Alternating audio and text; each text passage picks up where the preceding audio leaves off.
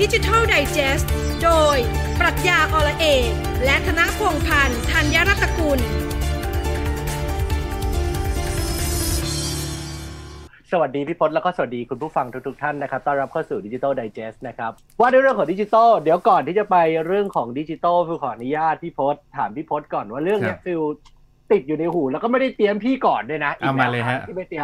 คุกกี้พี่คุกกี้คืออะไรคุกกี้เสียงไทยคือสสัมันนะไม่เออคุกกี้เสียงไทยคือตอนเนี้ยผมเชื่อว่าหลายๆคนเวลาเข้าเว็บเว็บข่าวเว็บอะไรก็แล้ว แต่ต้องกดไอยอมรับคุกกี้ accept คุกกี้อะครับแล้วมันเยอะมากจริง ๆ แล้วเราก็รู้สึกว่ากดไหมหรือไม่กดมันมีข้อดีข้อเสียมันเกิดอะไรขึ้นกันแน่อะไรคือคุกกี้ครับพี่เอาเอาอย่างนี้ก่อนอืมกดไหมไม่กดเนี่ย ตอบตอบง่ายก็ได้ ไม่ครับต้องกดก็ได้ ไม่ต้องกดก็ได้ คือคือคนส่วนใหญ่ที่ผมเนี่ยผมผมเจอหลายหลายหลายคนแล้ว แล้วก็บอกว่าครับเนี่ยเอ้ยเจอคุกกี้ต้องเราต้องยอมรับก่อนไหมถึงจะใช้งานเว็บไซต์นั้นได้ ไม่จำเป็นนะฮะไม่จำเป็นเราไม่กดก็ได้ นี่คืออาความความที่เรายินยอมของเราเองครับต้องบอกอย่างนี้ก่อนไอ้คุกกี้เนี่ยมันคืออะไรคุกกี้เอาเป็นง่าย ๆ คือสมมุติว่าเราเข้าไปเว็บไซต์ซื้อของเว็บไซต์หนึ่งครับนะครับพอเราซื้อของเว็บไซต์หนึ่งเนี่ยเราอาจจะแบบว่าเอ้ยไปสนใจสินค้า1 2 3 ใช่ไหมฮะ เสร็จปุ๊บเนี่ยข้อดีคือถ้าสมมุติว่าเรายินยอมให้เขาเก็บคุกกี้เราคือเก็บข้อมูลของเราบนเว็บไซต์นั้น หมายความว่าอะไรหมายความว่าครั้งหน้าที่เรากลับไปเว็บไซต์นั้นเนี่ย มันก็จะมีสินค้าที่เราสนใจครั้งที่แล้วมานำเสนอให้อ๋อดังนั้นเนี่ยเขาแค่เก็บประวัติการใช้งานของเรา อันนี้คือครับเบื้องต้นก่อน นั่นหมายความว่าอะไร หมายความว่าสมมุติเรา add to cart อ่าใส่ครับใส่ลงในตะเก็บไอไอตะกร้ารถตะกเข็ร้าน เก็บใช่ไหมไว้เก็บไว้เดี๋ยวครั้งหน้ากลับไปเนี่ยทั้งทั้งที่เราไม่เคยสมัครสมาชิกเนี่ย เราก็จะมีสินค้าของเราในนั้นอ่านี่คือคุกกี้อืมแต่ทั้งนี้ทั้งนั้นเนี่ยการเก็บคุกกี้คือการเก็บข้อมูลของเราในการใช้เว็บไซครัต์บเว็บไซต์นั้น แต่มันก็จะมีวิธีวิธีการที่ที่สำหรับผู้ที่เจ้าของเว็บไซต์ที่มีเจตนาไม่บริสุทธิ์ หมายความว่าอะไรหมายความว่าไอ้ที่เราบอกว่าเก็บเว็บไซต์ เพื่อเก็บข้อมูลสำหรับใช้สำหรับเว็บไซต์นั้นเนี่ยเขาเรียกว่าอืมเป็นเป็น primary cookie คือครับเป็น primary data ที่ data ข้อมูลที่เราจะเก็บไว้เว็บไซต์นั้น เว็บไซต์เดียวไม่ใช้กับที่อื่น แต่ทีเนี้ยมันจะมี third party cookie คืออะไร สมมุติเราเข้าไปที่เว็บไซต์ครับเว็บไซต์ยกตัวอย่างนะฮะ ยกตัวอย่างอ่าเว็บไซต์เว็บไซต์เจ้าหนึ่งที่ชื่อดังอ่าชื่อขึ้นต้นว่า L นะครับครับไปซื้อของอยู่นะครับอ่าโอเคอะเสร็จปุ๊บเนี่ยเราก็กลับไปเล่นที่ Facebook ครับ แล้วอยู่ๆก็มีโฆษณาตามใช่มาตรงกันเลย ตรงกันเลยต้องกันอันเลเลยยนั่นแสดงว่าเรากำลังยินยอมให้ให้เว็บไซต์ L นั้นเนี่ยใช้ข้อมูลของเราเพื่อส่งข้อมูลไปที่เว็บไซต์อื่นที่ไม่ใช่เว็บไซต์ L ดังนั้นเนี่ยพอตอนนี้เกิดขึ้นอะไรเกิดขึ้นคือวันนี้อิชูหนักมากก็คือเรื่องของความเป็นส่วนตัวหรือข้อมูลครับ ส่วนบุคคลทุกคนอ่าอ่าที่เราจะมีเรื่องของ PDPA กฎหมายพรบครับที่จะใช้ในเดือนในเดือนพฤษภาคมนี้เนี่ยปลายพฤษภาคมนี้เนี่ย คืออะไรก็คือเขาก็ต้องเว็บแต่ละเว็บไซต์ต้องบอกเลยว่า เก็บโดยไม่มีความยินยอมหรือไม่แจ้งไม่ได้อืมกับผู้ใช้งานดังนั้นมันจะมีข้อมูลว่าเอ้ยเราจะยินยอมแค่ไหน ถ้าไม่ยินยอมเลยเราก็สามารถใช้เว็บไซต์นั้นเนี่ย โดยที่เขาไม่เก็บข้อมูลเราก็ได้ หรือสองใช้ข้อใช้เว็บไซต์นั้น โดยที่เขาเก็บข้อมูลเราใช้เฉพาะเว็บไซต์นั้นก็ได้อืม หรือสามมันจะมีข้อความยาวเลยฮะ คุณต้องครับการยินยอมให้สำหรับ third party คือเว็บไซต์อื่นเนี่ย ใช้อืมข้อมูลของคุณหรือไม่ครับ trick นิดนิดนิดนึงนะก่อนที่เราจะไปลงลึกนะครับ เอาไว้เป็นช่วงช่วงช่วงท้ายแล้วกันนะครับ เพราะว่าครับจะเล่ายาวเลย มันจะมี trick คืออย่างเว็บไซต์เนี่ยที่เราใช้เบราว์เซอร์ เช่น Chrome นะฮะครับมันจะมีการเซตเรื่องของคุกกี้เนี่ยว่าเราต้องการคุกกี้ private ระดับไหน โดยที่อืมไม่ต้องไปแต่ละเว็บไซต์ได้เลยครับ แบบเนี้ยเราก็สามารถจัดการข้อมูลที่เราจะให้เว็บไซต์อื่น หรือเว็บไซต์อื่น ๆ ที่จะเกี่ยวข้องกับการที่เราใช้เว็บไซต์เนี่ยได้ดียิ่งขึ้น ก็ทำให้เราแน่ใจได้ว่าข้อมูลของเราเนี่ยเป็นส่วนตัวของเราได้ พี่พศแล้วแบบนี้มันมันจะมีประโยชน์กับเรายังไงอะนี่ผมผมไม่รู้จริงๆนะเพราะมันเหมือนกับว่าทุก ๆ อย่างเนี่ยมันมันมันสำหรับมันสำหรับสำหรับเจ้าของเว็บอย่างเดียวเราเหมือนกับจะไม่ได้ประโยชน์อะไรอย่างนี้เลยจนะริงๆจริงๆผู้บริโภคเนี่ยในมุมผู้บริโภคก็ได้ประโยชน์ครับ แต่เราต้องเรียนรู้นะครับว่าข้อมูลแค่ไหนที่เราจะให้เว็บไซต์แต่ละเว็บไซต์ไปใช้การการของเรา ยกตัวอย่างเช่น ถ้าเราให้ข้อมูลกับเว็บไซต์ที่เขาขายของ เขาก็จะนำเสนอสินค้าบริการหรือโปรโมชั่นเนี่ยที่ตรงกับเราได้มากยิ่งขึ้นอ๋อแต่ว่าสมมติสมมตินะฮะยกตัวอย่างเราเข้าไปร้านหนึ่งครับอ่ารู้จักคุณฟิลอ้าวคุณฟิลเป็นยังไงบ้างนั้นนู่นนี่ครับเขาก็จะมีความ engagement ปฏิสัมพันธ์กับเรา เขาก็ครับอาจจะมีโปรโมชั่นให้เราแบบ พิเศษสำหรับเรา แต่สมมุติว่าไม่รู้เลยว่าคนนี้คือใน A B C เขาไม่รู้ ดังนั้นเขาก็ครับเขาก็ให้สินค้าบริการหรือโปรโมชั่นต่าง ๆ เนี่ย เหมือนกับบุคคลทั่ว ๆ ไป อ่านี่คือในในในมุมของคอมพิวเตอร์นะว่าใช่เขาจะจำได้ว่าคนนี้คือใครซื้ออะไรไปบ้างแล้ว ชอบอะไรไม่ชอบอะไรผ่านอัลกอริทึมทุกอย่าง แล้วก็อาจจะใช้ในเว็บของเขาเองครับส่งข้อเสนอมาให้เรา ซึ่งอันนี้ฟังดู make sense ใช่แต่ถ้าฮะเกิดเขาไปส่งต่อให้กับ FB ไปส่งต่อให้กับ Twitter Instagram บางทีก็ต้องกลับมาคิดดูว่าเอ๊ะคุณอยากจะแชร์เรื่องนี้หรือเปล่า ถูกต้องใช่ไหมฮะนี่ก็คือเป็นสิ่งที่เราจะต้องเรียนรู้ ดังนั้นเนี่ยครับมันต้องคุยกันยาวเลยฮะว่าถ้าเราจะบริหารจัดการ พรบส่วนบุคคลกับข้อมูลของอืมเราเนี่ยจะจัดการครับอย่างไร อืมแสดงว่าเราไม่ต้องกด accept ก็ได้ แล้วก็แค่ ignore ไปแล้วก็เล่นตามเว็บตามปกถูติกก็ต้โอองเคอยู่เหมือนกันได้มันจะไม่ได้เหมือนกันส่งผลต่อหน้าเว็บการดูวิดีโออะไรไม่เกี่ยว ไม่ แต่ก็จะเข้ามาว่า เอ๊ะทำไมมันไม่เหมือนเราสมมติเราชอบดูบอลสมมติผมชอบดูบอลเข้าไปครับ YouTube ใช่ไหมฮะครับเฮ้ยต่อพอเราไม่กด accept หมายความว่าอะไร เราก็จะมีข้อมูลเยอะแยะไปหมดเลย แต่ไม่มีสิ่งที่เราสนใจ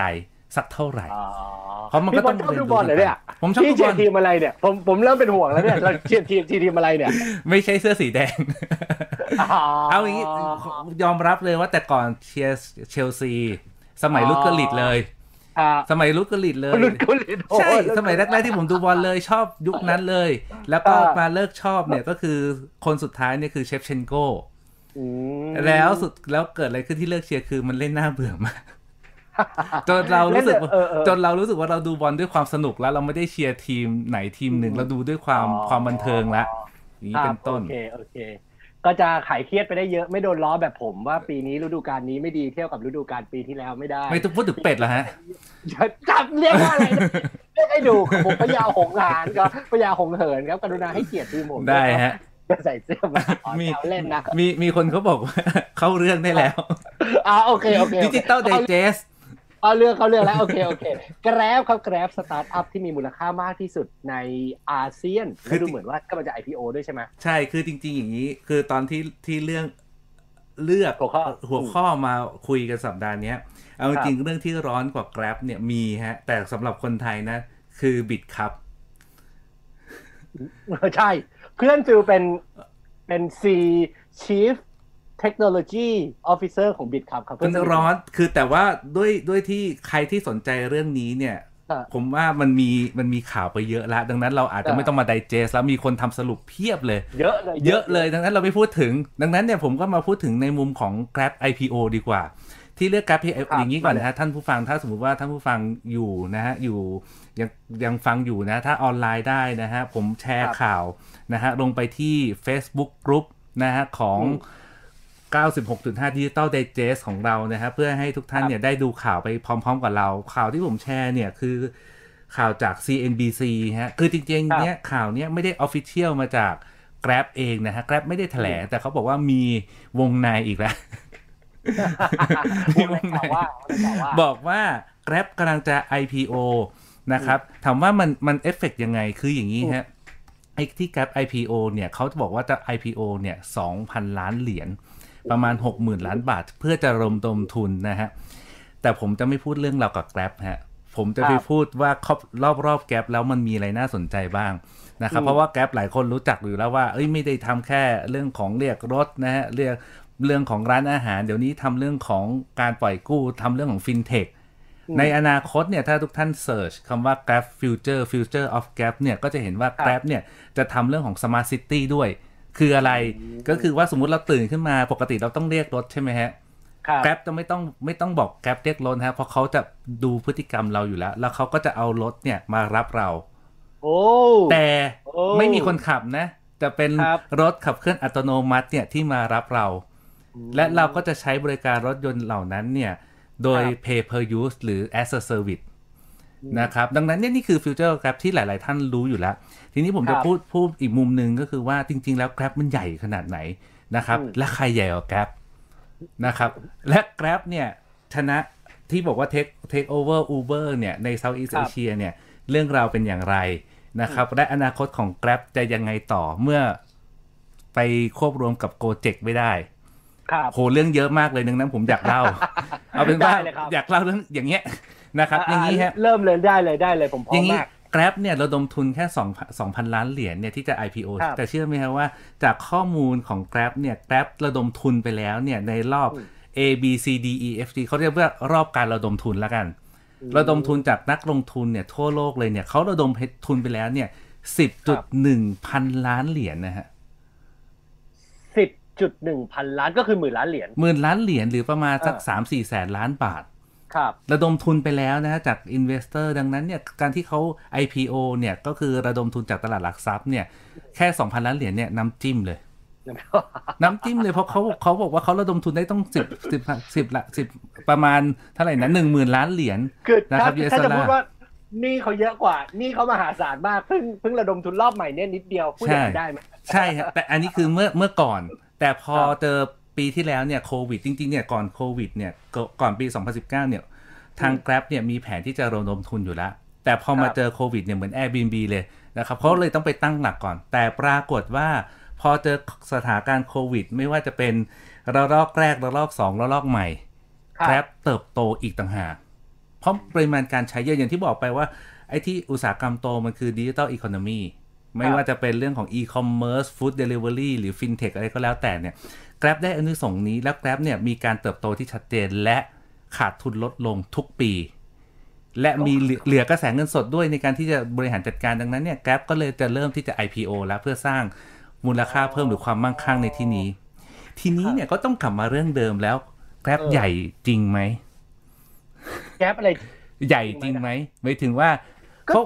เขาก็ดูใหญ่นะ แต่มันก็ดูใหญ่แค่ไม่กี่ประเทศในเอเชียไหมจริง ๆ แล้เท่าวที่เราสัมผัสได้อะจริง ๆ Grab เนี่ย ถ้าเทียบกับ Uber มวยคนละรุ่นเลยฮะ ใช่อูเบอร์เขาใหญ่มากโกเจ็ก็ใหญ่ใหญ่ใหญ่กว่า Grab นี่ใช่ไหมใช่ฮะ ดังนั้นเนี่ยเออถ้าบอกว่าวัน Grab เนี่ย จริง ๆ อยู่ที่8ประเทศหลัก คือจะอยู่ในครับในในอาเซียนเนี่ยแต่อยู่อยู่ที่8ประเทศหลักใช่ไหมฮะกลับมาที่ Uber Uber เคยระดมทุนไปละเมื่อกี้ครับ Uber ระดมทุน 2,000 ล้านเหรียญเอ้ย Grab ระดมทุนจะระดมทุน 2,000 ล้านเหรียญ Uber เคยระดมทุนไปแล้ว นะครับเมื่อปี 2019 ต้นปีครับ2019 ก่อนโควิดเนี่ยระดมทุนไปแล้วเนี่ยในช่วง 2019 2019 2018 เนี่ยระดมทุนได้ 8,000 ล้านเหรียญนะฮะสี่เท่าโอ้โหสี่เท่าต่งกันเยอะนะแต่ต่างกันเยอะฮะ แล้วทำให้ครับ valuation หรือมูลค่ากิจการของ Uber เนี่ย ไปอยู่ครับที่ 82.4 บิลเลียนฮะ ดังนั้นเนี่ยโอ้ถ้าจะต่างกันจะต่างกันประมาณ82 5 5เท่า4 5เท่าอ่าเออสี่ห้าเท่า นั่นไหนหมายความว่าอะไรฮะหมายความว่าไอ้กิจการทั้งหมดเนี่ยนะครับถามว่าแล้วใครใหญ่กว่าใหญ่กว่าใครใหญ่กว่า Grab คือ Uber นะครับใครครับใหญ่กว่า Uber คือดีดีฮะดีดีคืออะดีที่ของจีนของจีนเหมือน Uber ใช่เหมือนใช่ Grab เลยแต่อยู่ในเออจีนของจีนนะครับ ใช่ใช่ใหญ่มากเลยทีเนี้ยถ้ามาดูมูลค่าเนี่ยใหญ่กันมากกว่า 2 เท่า 3 เท่าเลยนะฮะครับดังนั้นเนี่ยสิ่งที่เกิดขึ้นนะฮะที่บอกว่าแล้วทำไมมาพูดตอนนี้คือว่าสิ่งที่เกิดขึ้นคือ แล้วใครเป็นคนลงทุนหลักของพวกดีดีอูเบอร์และ Grab อืมใช่ไหมฮะ พอไปดูฮะเขาเรียกว่าบริษัทนั้นเขาเรียกว่า SoftBank ฮะอืม SoftBank เนี่ยคือใครซอฟแบงค์บริเนี่ยบริษัทญี่ปุ่นป่ะครับบริษัทญี่ปุ่นฮะบริษัทญี่ปุ่นใช่ที่ทำทุกอย่างเลย ถ้าเราไปเที่ยวญี่ปุ่นเราอาจบอกว่าใช้ SoftBank ก็คือเอ่อเครือข่ายโทรศัพท์มือถือใช่ไหมครับใช่ไหมแต่เขาจริง ๆเขาทำธุรกิจหลากหลายเลยนะครับ แล้ว SoftBank เนี่ยเขามีเรื่องของการจะทำเรื่องของการลงทุน เกี่ยวกับธุรกิจอื่น ๆ ที่ไม่ใช่ธุรกิจหลักของเขาเดิม ดังนั้นเขาเลยไปจัดตั้งกองทุนนะที่เรียกว่า Vision Fund ครับ Vision Fund เนี่ยเดิมทีเนี่ยเมื่อเมื่อสักสี่ห้าปีที่แล้วเนี่ยตั้งกองทุนเนี่ยที่เป็นกองทุนในการลงทุนธุรกิจต่างๆเนี่ยใหญ่ที่สุดในโลก เริ่มต้นเนี่ยมีหนึ่งหนึ่งร้อยพันล้านเหรียญหรือประมาณหนึ่งแสนล้านแสนล้านเหรียญ US ใช่จากไหม US ดอลลาร์เออนี่กองทุนที่ใหญ่ที่สุดนะฮะ แล้ววันเนี้ย SoftBank เนี่ยนะฮะจากข้อมูล CNBC ผมผม search ต่อมันก็เลยอยู่ใน CNBC ก็บอกว่าครับ เฉพาะเรื่องของ ride ride-sharing company เนี่ยที่เขาลงทุนใน DiDi นะครับอืมลงทุนใน Uber ใน Grab หรือลงทุนใน Ola เยอะแยะไปหมดเนี่ยเขาลงทุนไปแล้วครับ20 billion ฮะอืมในธุรกิจนี้อย่างเดียวแต่อย่างที่บอกว่าธุรกิจเนี้ยมันคือธุรกิจที่เกี่ยวข้องกับธุรกิจอื่น ๆ ในอนาคตใช่ไหมครับไม่ใช่เรื่องส่งไม่ใช่เรื่องของรถอย่างเดียว transportation อย่างเดียว มีเรื่องของ e-commerce มีเรื่องของ food delivery และครับต่อไปคือ smart city แล้วก็ autonomous vehicle อืมดังนั้นเนี่ยสิ่งที่เกิดขึ้นนะฮะคือ ทาง SoftBank เนี่ยนะครับทาง SoftBank ทุกวันนี้นะฮะจากข้อมูลของ Crunchbase นะครับ เดี๋ยวผมแชร์ลิงก์ไปในกลุ่มใครที่อยากครับดูข้อมูลว่า ผมกับคุณฟิลเนี่ยได้ข้อมูลจากไหนมา คุยเรื่องอะไรอยู่ คุยอะไรอยู่นะฮะใช่ตามติดตามได้ที่ Facebook Group ได้เลยนะฮะครับได้สำหรับ Digital Facebook กลุ่ม Digest เดี๋ยวฟิลย้ำไว้ก่อนแล้วกันว่าก็คือ Digital Digest D I G I T A L แล้วก็ Digest ก็เหมือนย่อย D I G E S T ฮะ FM 96.5 ครับ แล้วก็จะเป็น Public Group Cover ก็มีรูปฟิลกับพี่พศซึ่งเสื้อตัวนี้ฟิลไม่น่าใส่เลยดูอ้วนมากเลย ครั้งหน้าเรามาถ่ายกันใหม่ไหมฮะเดี๋ยวเราคงต้องถ่ายกันใหม่แหละครับพี่พศอาทิตย์หน้ารอรอผมหายดีก่อนเดี๋ยวเราไปถ่ายกันใหม่ได้เลยฮะก็ไปดูได้เพราะว่าตอนนี้พี่พศเขาก็แชร์อันแรกแล้ว พูดถึงหัวข้อที่หนึ่งก็คือ Southeast Asia's Grab reportedly considering US IPO this year ครับ ใช่ฮะ แล้วเสร็จปุ๊บเนี่ย คนที่ลงทุนเนี่ย คือ SoftBank ทั้งหมดเลยฮะ ลงทุนใน SoftBank ทั้งเออ SoftBank เป็นผู้ลงทุนทั้งหมดเนี่ยเพราะเขาตั้งใจว่า Vision Fund ของเขาเนี่ยจะเป็นการลงทุนสำหรับธุรกิจในอนาคตในอีก 100 ปีข้างหน้า ดังนั้นเนี่ยถามว่าพอไปดูดูดูว่าทำแล้วทำไมเนี่ยทำไมทาง SoftBank จะต้องลงทุนกับกิจการที่เรียกว่า ride-sharing หรือ ride-hailing เนี่ยก็เพราะว่าเขาบอกว่าในอดีตฮะนี่ผมเล่ามาเพื่อให้ทุกท่านได้เห็น vision ว่าเราต้องมีสักแผนระยะสั้นระยะกลางระยะยาวอืม เดิมทีแต่ก่อนเนี่ยสรรพสิ่งที่เคลื่อนไหวได้เนี่ยต้องใช้เรื่องของครับน้ำมันอืมใช่ไหมนี่คือ100ปีที่ผ่านมาโลกโลกจะอยู่ครับกับน้ำมัน ดังนั้นเนี่ยเขาบอกว่าในอนาคตเนี่ยการที่สรรพสิ่งเคลื่อนที่เนี่ยหรือว่าเขาว่า things เนี่ยนะครับอาจจะไม่ได้ต้องขับเคลื่อนโดยน้ำมัน แต่ขับขับเคลื่อนโดยไฟฟ้า ขับเคลื่อนด้วยน้ำหรือขับเคลื่อนด้วยอะไรก็แล้วแต่ที่ไม่ใช่พลังงาน น้ำมันแบบเดิม เขาก็เลยบอกว่าครับงั้น Vision Fund จะไปลงทุนในกิจการที่เมื่อไหร่ก็ตามที่สรรพสิ่งเคลื่อนที่อยู่ SoftBank หรือ Vision Fund จะต้องทำเงินกับสิ่งนั้น หนึ่งในนั้นเนี่ยก็คือเรื่องของกิจการ ride-hailingหรือพวก Uber พวกแก b พวกพวกนี้นี่เองครับนี่คือ Vision Fund แล้ว Vision Fund ทุกวันนี้ฮะ total funding ทั้งหมดเนี่ยอยู่ที่166.4พันล้านเหรียญฮะ ก็คือแสนล้าน แสนใช่แสนล้านแสนจุดแสนล้านหนึ่งจุดหกแสนล้านใช่แสนหกเออแล้วก็ลงทุนเนี่ยไม่ได้แค่ ride-hailing นะฮะว่าครั้งก่อนที่เราคุยเนี่ย Slack ก็ไปเข้าไปลงทุนนะฮะหลายกิจการ OYO ก็ไปลงทุนครันะบดังนั้นเนี่ยนี่คือสิ่งที่เทรนด์ในการเติบโตหรือเรื่องของชิปการ์ด NVIDIA ก็ไปลงทุนกับเรื่องของเอ่อ SoftBank ก็เข้าไปลงทุนกับกิจการเรื่องพวกนี้ นี่คือ future ที่เกิดขึ้นจริง ๆ นะครับ นี่คือข่าวแรกนะฮะที่อยากจะมาเล่าสู่ฟังเรื่องของ Grab นะฮะครับทีเนี้ยพอมาเรื่องของ Grab ทุกคนก็จะถามเรื่องสตาร์ทอัพว่าว่าเฮ้ย Grab เนี่ยมันเป็นสตาร์ทอัพของอาเซียนนะสตาร์ทอัพที่ใหญ่ที่สุดในอาเซียนละเป็นมูลค่าที่ครับใหญ่ที่สุด แล้วปะแล้วในอาเซียนเนี่ยมีสตาร์ทอัพบริษัทไหนอีกบ้าง ก็มี Gojek ถูกไหมมี Gojek แต่ Gojek ใช่ยังเล็กอยู่ฮะอย่างนี้อ๋อเหรอฮะคือถ้าเขาบอกว่าวันเนี้ยถ้าเขาพูดถึงเรื่องของสตาร์ทอัพเขาจะเรียกว่าเฮ้ยอันไหนคือยูนิคอ n อ่าเคยก็ได้ยิคืนอที่โตเร็วโตใหญ่โตไว และมีมูลค่ากิจการเนี่ยในการครับเขาประเมินเนี่ยมีมากกว่า 1,000 ล้านเหรียญคือ30,000ล้านบาท มูลค่ากิจการนะไม่ใช่ไม่ใช่เรื่องของทางบัญชี มูลค่ากิจการเนี่ยทีเนี้ยอันดับหนึ่งเนี่ยคือ Grab แน่นอนนะครับอืมทีเนี้ยอื่นๆเนี่ย g o j e k ก็ถือว่าเป็นเป็นยูนิคอร์ละเกิน 1,000 ล้านเป็นเรียบร้อยแล้วนะฮะ แต่ที่บอกว่าอันดับ2เนี่ยแล้วบอกว่ามันไม่เขาไม่เรียกว่ายูนิคอร์เนี่ยเขาเรียกว่าดีดาคอน อะไรนะครับ ดีดาคอนดีเดคอนคืออะไร D นะ D Dacon E D E C A C O R N D คาคอนนะครับดีครัคาบคอนคือรุ่นใหญ่เดอะรุ่นเดอะกว่าของของยูนิคอนยูนิคอนคือใหญ่กว่า Unicorn ยูนิคอนเรียกว่าดีเดคอนใหญ่กว่า นะครับ ต้องเป็นระดับ1 0,000ล้านเหรียญนะฮะโอ้โหก็คือสามแสนล้านอะ ใช่300,000คือล้านบาทะคือยูนิคอนเนี่ยอาจจะเป็นรุ่นรุ่นมินิ นะครับครับนิคคอนเนี่ยคือรุ่นบิ๊กแล้ว Heavyweight Heavyweight Heavyweight เออนอกจากแกร็บแล้วฮะ ใกล้ตัวมากเลยฮะ คือ Sea Group ฮะอ๋อ ที่ทำเกม Garena ไหมมี Garena ใช่ไหมมีครัช้บอปปี้มี AirPay แล้วที่สัปดาห์ที่แล้วเราอัปเดตกันว่าเนี่ยทาง C Group ไป Take over Bank ในอินโดนีเซียที่จะทำเรื่อง FinTech นี่คือสองสอง สตาร์ทอัพที่ใหญ่ที่สุดในอาเซียนนะครับ นอกนั้นมีใครอีกบ้างที่เป็นระดับยูนิคอ n นะฮะ ก็จะมี g o j e k ที่เราคุ้นเคยกันดีมี t a v e l o g a นะครับ ที่แล้วก็มี Tokopedia นะครับ Tokopedia เนี่ยอยู่ในอินโดนีเซียหมดเลยนะครับ แล้วก็ OVO ทั้งหมดเนี้ยทำในเรื่องของ e-commerce ทำเรื่องของออนไลน์ travel booking ทำเรื่องของ food delivery นะครับ นี่คือครับกิจการในอินโดนีเซียนะครับ ฟิลิปปินส์มีไหมมีฮะเป็น revolution ฮะเป็นเรื่องของครับอสังหาริมทรัพย์ ในเรื่องของการให้บริการในเรื่องของ real estate tech หรือ prop tech คือ property technology สิงคโปร์ก็มีฮะคือ Razer ที่ที่สัปดาห์ที่แล้วเราพูดถึงไอ้หน้ากาก smart ครับ mask อะเออเออที่มันหล่อๆ ที่มันดูแบบบุ๊บวับบุ๊บวับอยู่ตรงเนี้ย อ่า นั่นแหละฮะเจ้าของก็คือสิงคโปร์ฮะ Razer ครับ R A นะฮะ ไม่ใช่ L R A นะครับครับ แล้วก็ Z ตัว C นะฮะ E R นะครับ แล้วก็ tax สุดท้ายคือ VNG ก็คือเรื่องของเป็นเรื่องของเทคโนโลยีในเรื่องของการ e-commerce แล้วก็เรื่องของเกมออนไลน์ในของเวียดนามครับนะฮะนี่คือภาพรวมที่มันจะเกิดขึ้นแล้วผมว่ามันใกล้ตัวเราทุกวันทุกวันแล้วว่าวันนี้เราเห็นสตาร์ทไม่ว่าจะเป็นสตาร์ทอัพหรือไม่สตาร์ทอัพก็คือบริษัทใหญ่ทำตัวมาเป็นสตาร์ทอัพแล้วก็มีเนี่ยเรื่องของการให้สินเชื่อมีเรื่องของอะล่าสุดสัปดาห์ที่แล้วเนี่ยที่บอกว่าครับแล้วมันเกี่ยวข้องยังไงอย่างกรณี Bitkub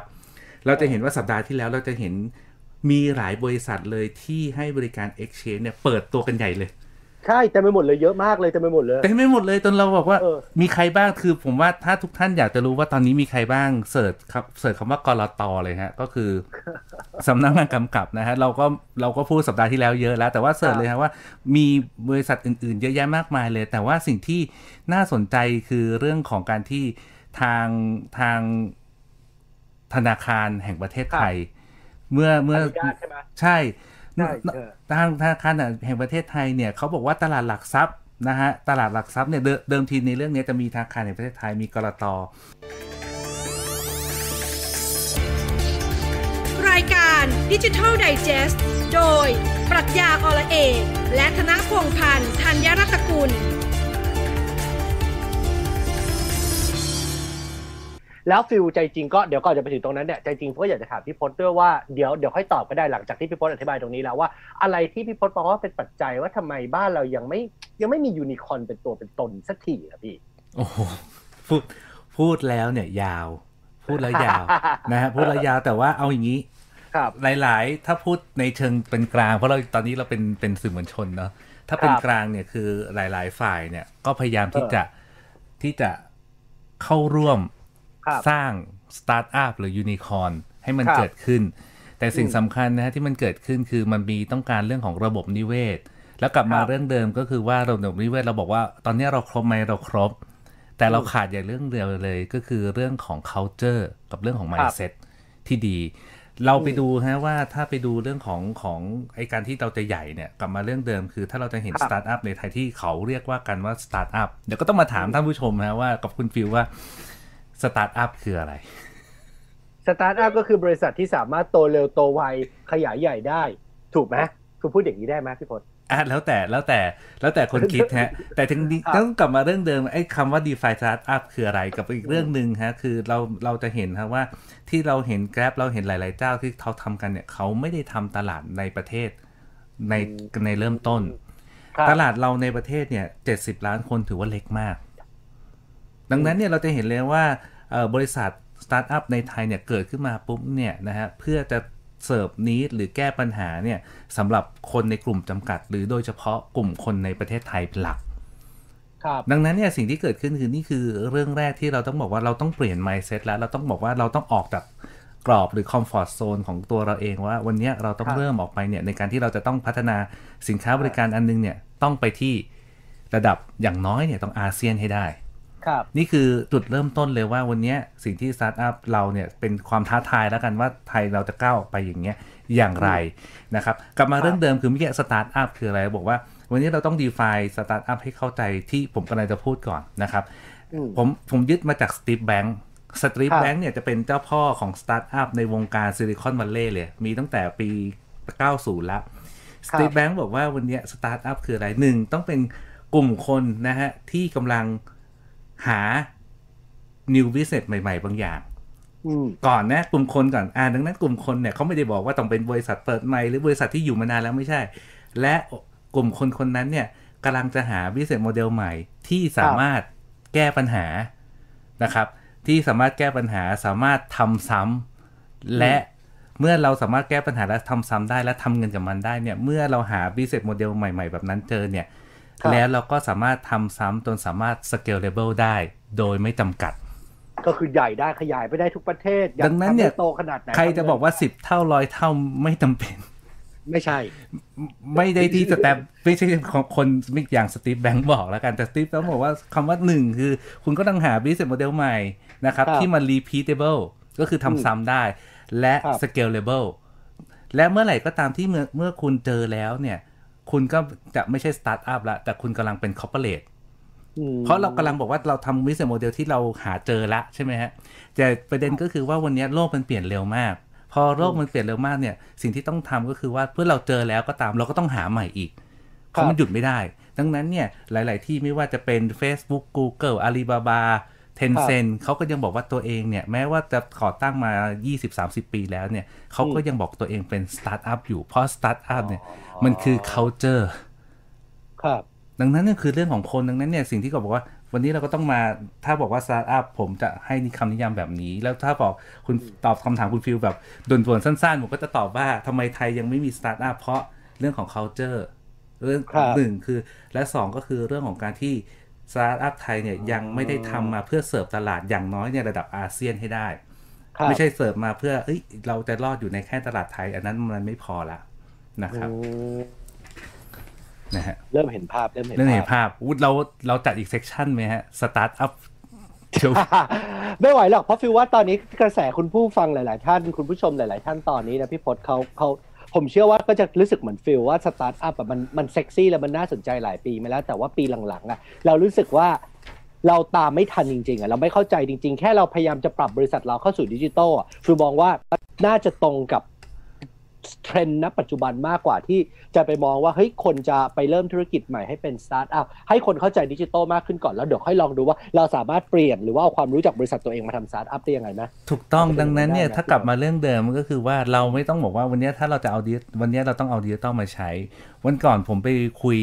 สัปดาห์ที่ผ่านมาผมเจอคำถามเนี้ยจากจากจากคำถามเดียวกันบอกว่า เฮ้ยแล้วตกลงเนี่ยไอ้ดิจิตอลเนี่ยมันคือยังไงนะ แล้ว digital transformation คือ แล้วที่เขาครับทำอยู่ทุกวันเนี้ยมันคือมันมันพอแล้วหรือยัง ผมตอบแบบนี้ฮะอืมบอกว่าวันนี้สิ่งที่ทำส่วนใหญ่เลยนะฮะ จะทำแค่เป็นเรื่องของการเปลี่ยนวิธีการสื่อสาร หรือการทำ digital communication ก่อนนะครับ จากเดิมที่เราต้องแจกอืมโบรชัวร์ก็เรามาเริ่มทำ Facebook ละใช่ไหมฮะ นี่คือเปลี่ยนวิธีการสื่อสาร 2 คือ step ต่อไปเนี่ยของการทำดิจิตอลเนี่ยคือเรื่องของการทำ digital commerce หรืออีคอมเมิร์ซแต่สิ่งที่อืมบอกว่าแล้ววันนี้มันต่างกันยังไง บอกว่าวันเนี้ยอะเราเราบอกว่าเราเป็นบริษัทโลจิสติกสมมุตินะฮะ เราบอกว่าเรามีรถยนต์เยอะแยะมากมายเลยเราตอนนี้เราจะเอาดิจิตอลมาเพื่อรับลูกค้าเพื่อจะขายมีคนจองลูกค้าเราผ่านทางดิจิตอลได้ เนี่ยคุณกำลังทำดิจิตอลครับ communication หรือการสื่อสารและ digital commerce แต่กับการฮะธุรกิจอย่าง Grab ธุรกิจอย่างเคอรี่ที่ทำเนี่ยเขาไม่ได้ตั้งต้นว่าจะเปลี่ยนวิธีการสื่อสาร หรือเปลี่ยนวิธีการขายเป็นดิจิตอลแต่เขาให้ครับดิจิตอลอะมา drive หรือเป็นตัวขับเคลื่อนขององค์กรคือ ใช้ Data มาเป็นจุดเริ่มต้นในเรื่องของการทำ business ใช้ Insight ใช้ AI คือใช้ da- ใช้ตัวดิจิตอลมาขับเคลื่อนองค์กรครับนี่คือความต่างคำว่าองค์กรที่ทำ digital transformation แล้วสำเร็จเนี่ยคือใช้คำว่า digital driven คือใช้ดิจิตอลในการขับเคลื่อนครับกับส่วนใหญ่ส่วนใหญ่เลยเนี่ยนะฮะก็คือใช้เรื่องของแค่การสื่อสารหรือการเปลี่ยนการขายเป็นอีคอมเมิร์ซเท่านั้นเอง นะครับ และถ้ามาดูนะครับบอกว่าเมื่อกี้ผมระหว่างที่ผมคุณคุณวิวถามเนี่ย ผมก็เจอเจอข้อมูลฮะจาก TechSource นะครับเพราะว่า TechSource ครับทำเป็นสื่อที่ทำเรื่องของสตาร์ทอัพเยอะมากนะครับเขาบอกว่าครับสตาร์ทอัพในไทยนะฮะในในล่าสุดเนี่ยเป็น report ภาพรวมการลงทุนในสตาร์ทอัพไทยเดือนมกราถึงตุลาคม 63 นะครับ นี่คือ report ล่าสุด กลายเป็นว่าบริษัทที่ระดมทุนได้เยอะนะฮะคือเช่น Flash Express นะครับอะที่คล้ายๆ Kerry อะที่ใช้ Delivery ใช่ไหมเป็นออ Delivery อ่าที่เราเห็นนะฮะระดมทุนไปแล้วนะครับ อีก 200 ล้านเหรียญนะครับ Flash Express ครับมีอีกชื่ออีกอันนึงฮะ ที่ดูคือจะบอกว่าเป็นสตาร์ทอัพไทยก็ได้แหละ แต่ว่าจริง ๆ แล้วก็มีมีอยู่ที่สิงคโปร์ด้วยคือ Omise วันเนี้ย Omise ครับคืออะไร คล้ายๆ PayPal อะฮะระบบการชำระมิเซเงินออนไลน์ใช่ไหม OmiseGO ใช่แล้วก็ครับ OmiseGO ก็แล้วก็มีเรื่องของเหรียญของ Omise ด้วยก็คือเหรียญของของบล็อกเชนเรื่องของคริปโตเคอเรนซีด้วยครับแต่ Omise เนี่ย เปลี่ยนชื่อแล้วเป็นผมไม่แน่ใจอ่านว่าอะไรฮะ S Y N Q A ฮะซิงก้าไม่แน่ใจนะผม S Y N Q Q เดี๋ยวผมส่งลิงก์ไปให้ที่ Facebook Group Digital Digest เรานะครัฮะบเขาครับระดมทุนไปอีก 80 ล้านเหรียญฮะในซีรีส์ 4 นะฮะแล้วมีบริษัท Lightnet ฮะอันนี้ผมรู้จักจริงๆฮะคือระดมทุนอีก 31 ล้านเหรียญมี A-commerce อันนี้คุ้นๆ A-commerce คือระบบหลังบ้านของหลายๆ e-commerce ที่ทำในประเทศไทยนะครับเออพวกเออการทำระบบเรื่องของการจัดการโลจิสติกโกดังครับสินค้านะครับเรื่องของ payment e-commerce เนี่ยจะเป็นบริษัทเอ่อบริษัทที่ให้บริการหลังบ้านของการทำอีคอมเมิร์ซนะครับ ก็ระดมทุนไปอีก 15 ล้านเหรียญ นะฮะ Finnomena ฮะ Finnomena คือเรื่องของการทำฟินเทคนะฮะให้ให้การลงทุนข้อมูลเวล l ์ a ม a g เมนต์อะไรก็ว่ากันไปนะฮะระดมทุนไปอีก 10 ล้านเหรียญนะฮะครับก็คือซีรีส์ B ถามว่าวันนี้เรากำลังมีไหม เราอยู่ในระหว่างทางที่กำลังมี แต่ถามว่าแล้วเรามีความคาดหวังว่าจะมีไหมผมว่ามันก็เป็นความทิศทางที่ดีอยู่ว่าเราอาจจะมียูนิคอร์นแบบไทยๆเราบ้าง หวังว่าหวังว่าหวังผมก็เชื่อว่าผมก็เชื่อว่าเร็วๆนี้เราน่าจะมีแหละแต่ว่า ทุกคนก็รอลุ้นอยู่ว่าใครใครจะเป็นเจ้าแรกอะใช้คำพูดนี้ดีกว่า ใครจะเป็น the first one ใครจะมาเป็นเจ้าแรกที่ทำให้เห็นได้เกิดขึ้นเนาะก็ใช่ลุ้นกัฮะนอยู่ใช่เอฮะอทีนี้เนี่ยเออครับกลับมาเรื่องเดิมก่อนเรื่องใช่ใช่ตลาดหลักทรัพย์แต่ผมลืม คือคือคือจะมาพูดเรื่องบิตครับเรื่องการเทรดบิตคอยเนี่ยผมว่ามันมันรายการเราเป็นไนเจสเนาะใครศึกษาครับอยากศึกษาต่อก็ไปหาต้องข้อไปมูลต้องเพิ่ไปมหาข้อมูลอีกมีเยอะใช่มีเยอะมีอีกหลายเจ้า แต่ทีนี้เนี่ยผมบอกว่าที่ตื่นตาตื่นใจกับข่าวนี้คือครับข่าวของตลาดหลักทรัพย์แห่งประเทศไทยหรือเซตเราเนี่ยฮะจะเปิดครับตัวแพลตฟอร์มการซื้อขายสินทรัพย์ดิจิทัลฮะ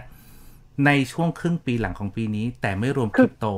เปิดเองเลยเหรอครับเปิดตลเองฮะลยเนี่ยฮะก โดรยตเนี่ยฮะเออเดี๋ยวเดี๋ยวผมโพสต์ไปที่ Facebook กลุ่มเรานะฮะ Digital Digest นะฮะคืออย่างนี้ฮะที่เราเคยเห็นเนี่ยบอกว่าสินทรัพย์ดิจิตอลนะฮะมันจะมีสินทรัพย์ที่เป็นเรื่องของคริปโตเคอเรนซีนะครับก็คือครัสบกุลเงินดิจิตอล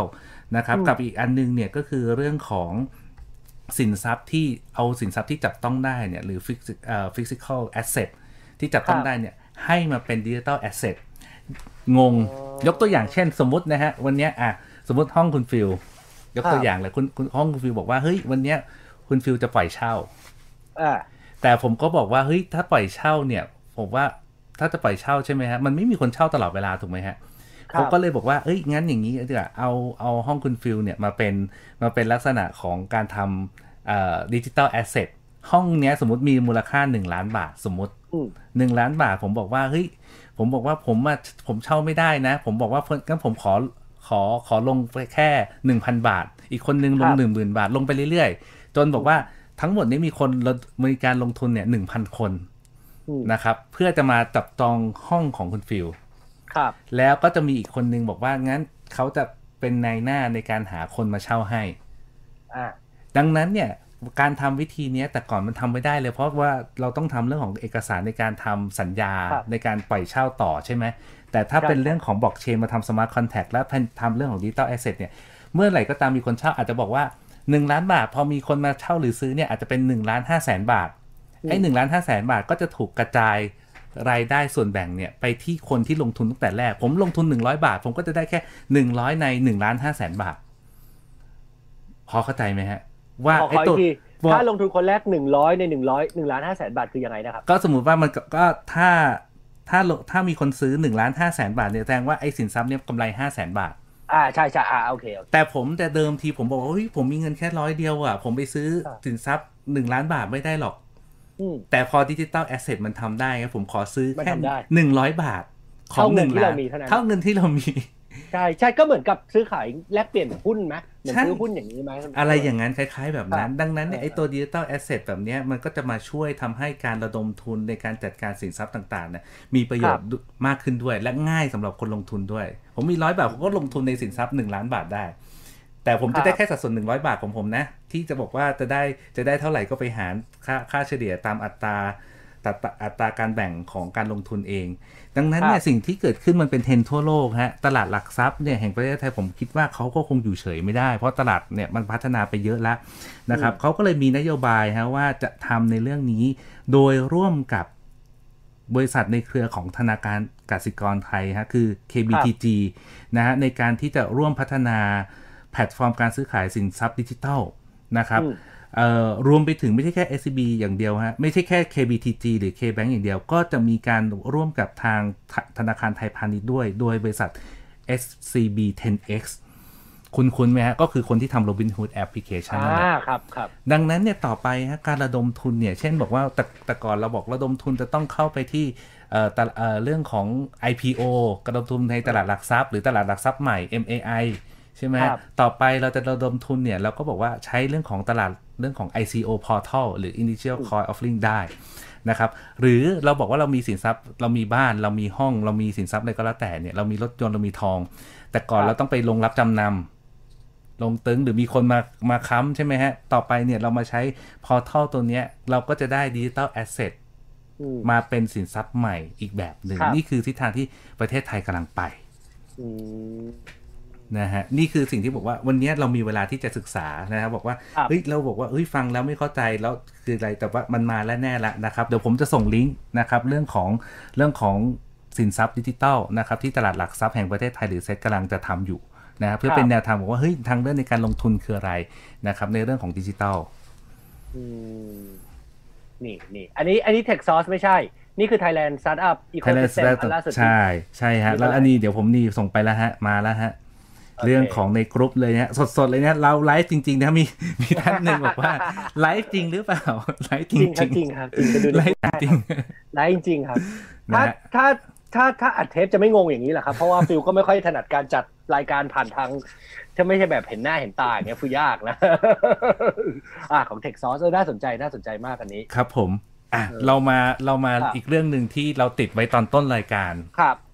เรื่อง คุกกี้เรื่อง Data เรื่อง PDPA ครับใช่ไหมคืออย่างนี้ผมผมดูเวลาแล้วผมดูเวลาแล้วเวลาเราน่าจะไม่พอ จริง ๆ เราเราติดค้างเมื่อสัปดาห์ที่แล้วเนี่ย มีครับทั้งหมด 3 เรื่องที่คุณฟิลเออให้กันบ้านบอกว่าเฮ้ยเรามาคุยกันสัปดาห์นี้ เรื่องแรกเนี่ย PDPA ก่อนใช่ไหมครับ PDPA เรื่องที่ 2 เนี่ย ถ้าธุรกิจหรือเราจะเริ่มต้นในการใช้ Data เนี่ยหรือทำ Big Data เนี่ยเริ่มต้นยังยังไงครับ แค่ 2 เรื่องก็ใหญ่แล้วนะ เรื่องที่3เนี่ยคือเรื่องของการศึกษาในยุคเนี้ยทักษะการศึกษาหรืออะไรอย่างเงี้ยอะดูเวลาแล้วกันนะฮะว่าเราจะได้แค่ไหนเอาเบรกนี้ก่อนเบรกนี้คือเพื่อตอบคำถามเรื่องคุกกี้ตอนช่วงต้นช่วงต้นแรกรายการครับอย่างนี้ฮะไอ้เรื่องของ Data ที่มันเกิดขึ้นเนี่ยต้องไล่ไปตั้งแต่ปี 2561 อืม2561ก็กี่ปีที่แล้วอะสองสองปีที่แล้วมันจะมีครับ GDPR จำได้ไหมฮะ ไอ้กฎหมายของยุโรปที่บอกว่า General ใช่ใช่ Data Protection Regulation ที่บอกว่า เฮ้ย ต่อจากนี้เนี่ย ใครที่จะทำเรื่องข้อมูลจะต้อง จะต้องทำตามกฎระเบียบของ GDPR นะครับก็คือเป็นกฎที่ทำให้ทุกเว็บไซต์ต้องมีคาว่ากด accept cookie นั่นแหละ นั่นแหละถูกนะไหคมรับใช่ไหมคืออันแต่เนี้ยผมจำได้ว่าอันนี้ประกาศออกมาแล้วหลังจากนั้นทุกเว็บไซต์ต้องกด accept cookie หมดเลย แต่บอกว่าไอ้ทุกเว็บไซต์เนี่ยจะบอกอย่างนั้นก็ไม่ถูกนักแต่เป็นทุกเว็บไซต์ที่ทำเนี่ยส่วนใหญ่คือเว็บไซต์ที่มีความเกี่ยวข้องกับต่างประเทศอ่าในยุโรป ดังนั้นเนี่ยไม่ว่าจะเป็น Facebook YouTube เนี่ยยังไงเราก็ต้องปฏิบัติตาม เพราะว่าเขาก็ต้องทำธุรกรรมในยุโรปด้วย อืมอย่างนี้เป็นต้นนะครับธุรแล้วเอ่อบริษัทใหญ่ก็จะทำแต่ถ้าบริษัทในไทยเนี่ยหรือในอาเซียนในเอเชียด้วยกันเนี่ยเขาก็ไม่ได้ทำหรอกฮะดังนั้นเนี่ยแต่ที่เขาทำมาฮะก็คือที่พอทำเรื่อง GDPR เนี่ยมันจะมีทางศูนย์วิจัยกฎหมายและการพัฒนาคณะนิติศาสตร์จุฬาลงกรณ์มหาวิทยาลัยเนี่ยเขาร่วมครับกับภาคเอกชนภาครัฐเอกชนนะฮะเขาจัดทำคู่มือฮะเรียกว่าคู่มือแนวปฏิบัติเกี่ยวกับการคุ้มครองข้อมูลส่วนบุคคลนะครับอืมตั้งแต่กรกฎาคม2561 นะครับเวอร์ชั่นที่ 1 เขาเรียกว่าเป็นครับ Thailand Data Protection Guideline 1.0 ฮะ เพื่อให้ธุรกิจที่บอกว่าจะต้องทำเกี่ยวกับ GDPR เนี่ย ต้องทำยังไง เป็นไกด์ไลน์เป็นคู่มือให้ จนมาบอกว่าวันเนี้ยปี 62 นะครับ ต่อมาปี 62 เนี่ย เขาบอกว่าประเทศไทยเนี่ยจะต้องมีพระราชบัญญัติคุ้มครองเป็นกฎหมายแล้วนะฮะครับ ว่าอันนี้ก็เกี่ยวกัคือบ PDPA ไหม PDP เนี่ยที่ที่ที่มาของครับ PDPA ครับแล้วว่ามันมาจากพรไอพระราชบัญญัติคุ้มครองกฎหมายส่วนบุคคลปี 2562 ซึ่งเดิมทีเขาตั้งใจว่าจะบังคับใช้ตั้งแต่พฤษภาคมปี 63 ครับ แต่กลายเป็นว่าพอ 63 ปุ๊บจะเกิดเรื่องของโควิด เขาเลยเลื่อนให้นะครับทางทางทางการบังคับใช้กฎหมายเลยเลื่อนมาให้เป็นปี 64 ที่จะต้องใช้เนี่ยหนึ่งมิถุนาเนี่ยดีเดย์แล้ว นะครับ แต่จริงๆเนี่ยมันคือ 27 พฤษภาคมที่จะเริ่มใช้อย่างเป็นทางการคือ ไม่ทำผิดผิดยังไงเดี๋ยวว่ากัน แต่มันคือครับอะไรก่อนเราเข้าใจก่อนว่า พอเรามาทำแบบเนี้ยทางทางหน่วยงานของคณะนิติศาสตร์จุฬาเนี่ยเขาก็เลยทำเวอร์ชัน2.0 ฮะ Thailand Data Protection Guideline 2.0 นะฮะซึ่งครับจะอ้างอิงกฎหมายของพรบคุ้มครองส่วนบุคคลปี 2562 เขาก็จะมีตัวนี้ขึ้นมา แต่พอเกิดขึ้นนะฮะพ อเริ่มของว่าพอเราไม่ได้บังคับใช้ 1 ปีที่ผ่านมา ทุกอย่างมีการอัปเดตตามตามสถานะนะครับตามวันเวลาเนี่ยทางคณะนิติศาสตร์จุฬาเนี่ย ก็เลยทำเวอร์ชัน3.0 ซึ่งเป็นเวอร์ชันล่าสุด เดี๋ยวผมส่งลิงก์เข้าไปใน Facebook Group Digital Digest เราให้นะฮะครับเป็นเวอร์ชั่นใหม่ล่าสุด เพื่อตอบคำถามเฉพาะของผู้ปฏิบัติในรายละเอียดของประเภทงานต่างๆ เช่น งานขายต้องทำยังไงงานการตลาดงานข้อมูล งานทรัพยากรบุคคล งานเทคโนโลยีสารสนเทศจัดซื้อจัดจ้าง หรือควรที่ต้องใช้ข้อมูลที่ต้องเกี่ยวกับธุรกิจอะต้องทำตัวยังไง ครับ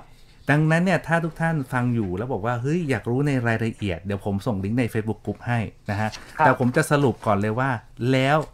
ไอ้ข้อมูลเนี้ยมันกระทบกับเรายังไง ซึ่งจะบังคับใช้วันที่ 27 พฤษภาคมนี้นะเหลือเวลากี่กี่เดือนนะสองสามสี่ห้าเหลืออีก4เดือน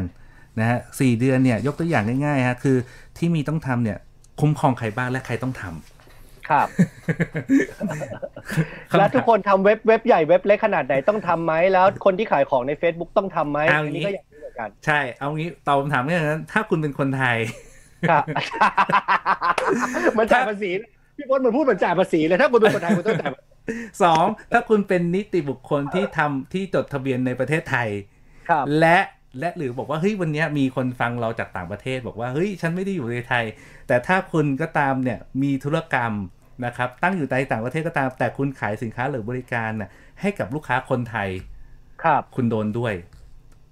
เหมือนกับเราที่ GDPR ที่ยุโรปบังคับใช้อะบังคับใช้คือเราอยู่ในไทยเราก็โดนนะ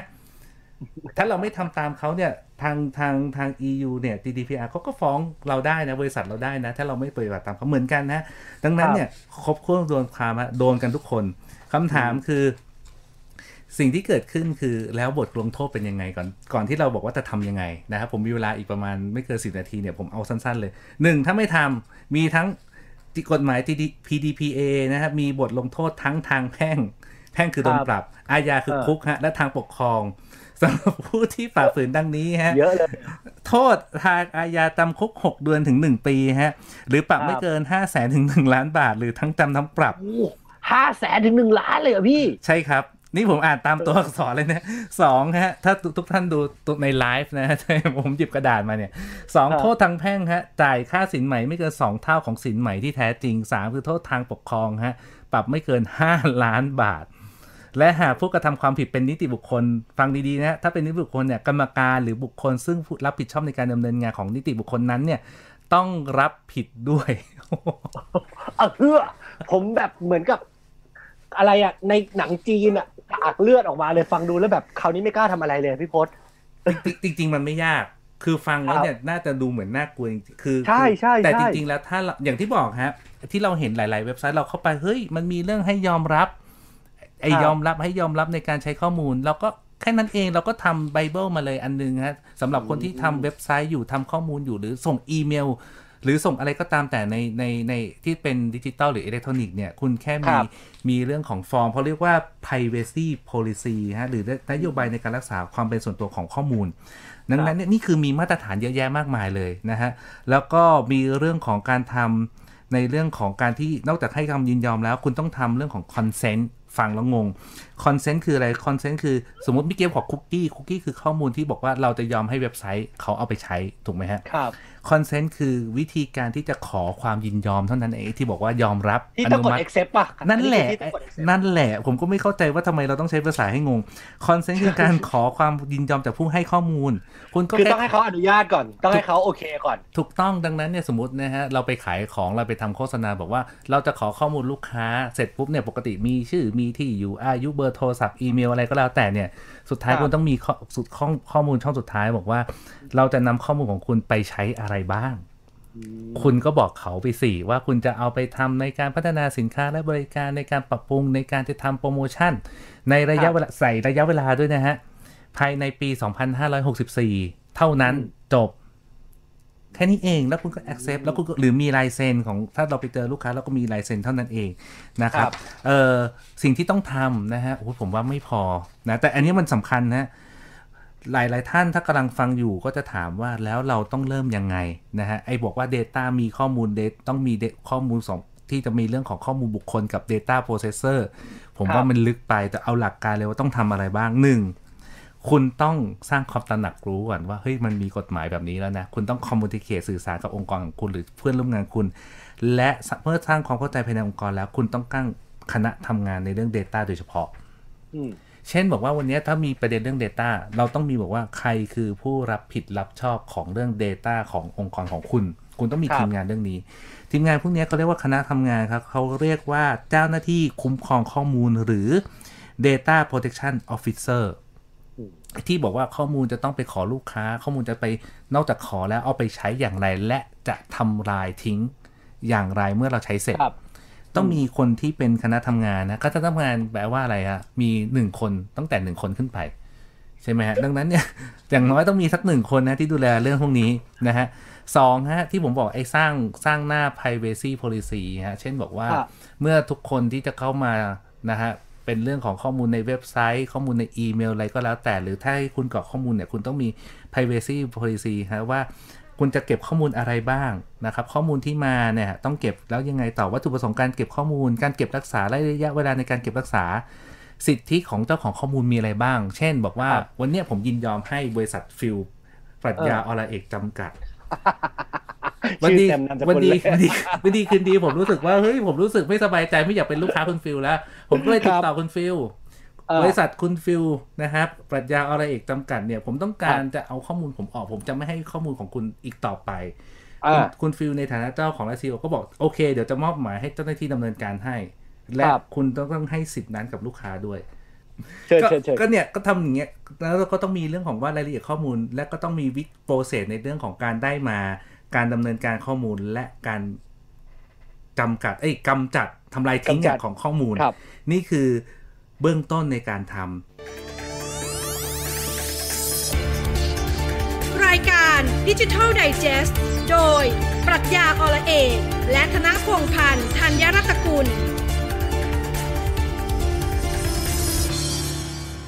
คำถามคือคือถ้าอย่างนั้นหมายความว่าต่อจากนี้ในฐานะผู้บริโภค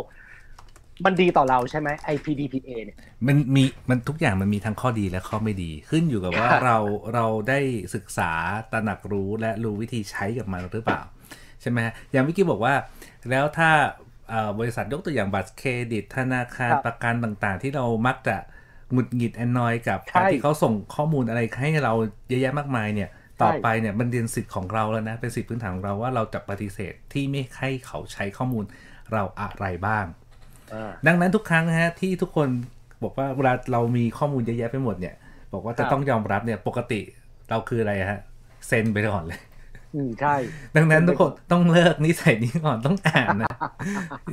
มันแล้วมันส่วนส่วนใหญ่เนี่ยมันไม่ใช่แค่แปดบรรทัดไงมันมันมันเออมันมันน่าจะแบบแปดสิบหน้าอย่างเงี้ยคือใช่เราก็ใช่บอกว่า เราก็ต้องรอตัดสินใจแล้วต้องต้องให้อะไรบ้างนี่คือสิทธิ์ของเราดังนั้นเนี่ยนี่คือสิ่งที่เป็นพื้นฐานแล้วกันว่าเรารายการดิจิตอลไดจ e s t เราเนี่ยเรามาพูดก่อน ที่คุณมีเวลาอีก 4 เดือนเนี่ยในการเตรียมตัวในเรื่องนี้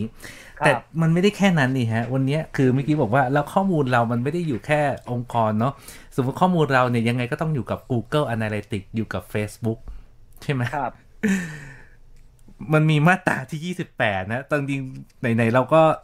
จะหาว่าอะไรที่สำคัญผมว่าอันนี้สำคัญคือเขาบอกว่าอืมเราต้องมี Data Processor คือเรื่องของกระบวนการในการจัดการ Data ของเราเนี่ยที่มีมาตรฐาน หมายความว่าอะไรฮะ ไม่ว่าจะเราจะใช้ระบบซอฟต์แวร์ในการจัดเก็บข้อมูลฮะหรือบริษัทอื่น ๆ ที่เกี่ยวข้องที่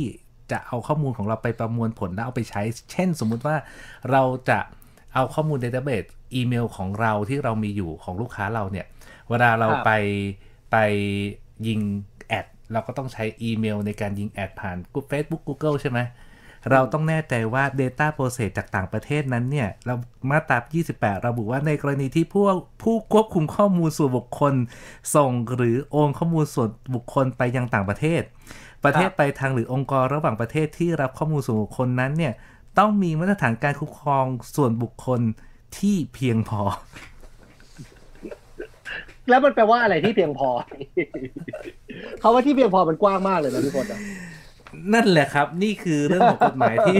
ที่บอกว่าที่เพียงพอหมายความว่าอะไร คืออย่างนี้คือไม่ต้องห่วงนะท่านผู้ฟังคือเดี๋ยวผมพอพูดเรื่องนี้จบภายในอีกสักสองสามนาทีจบเนี่ยเดี๋ยวผมจะมีสรุปให้ฟังว่าเฮ้ยมันไม่ได้น่ากลัวอย่างที่คิดคือ มันก็จะมีทุกหน่วยงานแหละ ผมเชื่อว่าไม่ว่าจะเป็น Facebook Google หรือแม้แต่ Microsoft เองเนี่ย เขาก็จะต้องมีกระบวนการที่จะต้องมารองรับกฎหมายของแต่ละประเทศอยู่แล้ว นะครับอ๋อกับอีกเรื่องหนึ่งคือ Data Process ในประเทศไทย เราก็ต้องจัดการอยู่ดีอ่านะฮะดังนั้นสิ่งที่ต้องทำฮะคนที่ดูแลในเรื่องของข้อมูลฮะและการจัดทำกระบวนการของข้อมูลที่เรียกว่า Data Controller และ Data Processor เนี่ยจะต้องทำงานร่วมกันนะฮะและต้องมีหนังสือสัญญาในการประมวลผลข้อมูลส่วนบุคคลฮะลึกเลยดังนั้นเนี่ยสิ่งที่จะต้องทำฮะดังนั้นเนี่ยบอกว่าต้องทำอะไรบ้างเดี๋ยวผมสรุปให้นะ นอกจากนั้นเนี่ยจะต้องทำเรื่องของ consent ไอ้บอกว่าข้อมูลทุกอย่างที่เราจะต้องปฏิสัมพันธ์กับลูกค้า จะต้องมีการที่จะต้องให้เขายอมรับในการที่เราจะเอาข้อมูลไปใช้หรือไม่ยอมไปใช้ รวมไปถึง cookie consent ที่บอกว่าคุกครับกี้แต่คุกกี้นี่ยเราจะยินยอมหรือไม่ได้และเนี่ยฮะการแจ้งขอความยินยอมในการเก็บคุกกี้บนเว็บเบราว์เซอร์ของผู้ชม สามารถเลือกที่จะไม่ยอมรับได้ฮะกฎหมายบอกชัดเจน ไม่รับได้แล้วก็จะใช้บริการเท่าที่เขาไม่มีคุกกี้เราเท่านั้นเองนะครับ เอ่อมีอะไรอีกนะฮะนอกนั้นเป็นดีเทลนะฮะเรื่องของการจัดระเบียบรูปแบบการสื่อสาร การจัดระเบียบครับเรื่องของข้อมูลเนื้อหาของเราในการใช้การตลาด หรือมีช่องทางการขอยกเลิกที่ชัดเจน เช่น คือกดหาได้หาหาปุ่มยกเลิกได้อะใช่มี SMS มีอีเมลหรือคนโทรมาเราสามารถยกเลิกได้ ดังนั้นสรุปครับสิ่งที่ต้องทำฮะเราต้องมีทีมงานละ ในเรื่องของเขาเรียกว่า Data Protection Officer คือทีมงานที่จัดการเรื่อง Data ในเรื่องของ PDPA นี้นะฮะมีเรื่องของกระบวนการที่ถูกต้องในการจัดการข้อมูลนะครับครับและอย่างน้อยที่สุดเนี่ยมันก็ต้องเมื่อมี PDPA หลาย ๆ องค์กรก็ต้องยุ่งกับ GDPR ด้วยนะฮะ มีหน้า privacy policy มีเรื่องของการจัดการ consent คือยอมรับหรือไม่ยอมรับนะฮะ รูปแบบการสื่อสารแล้วก็ช่องทางการยกเลิก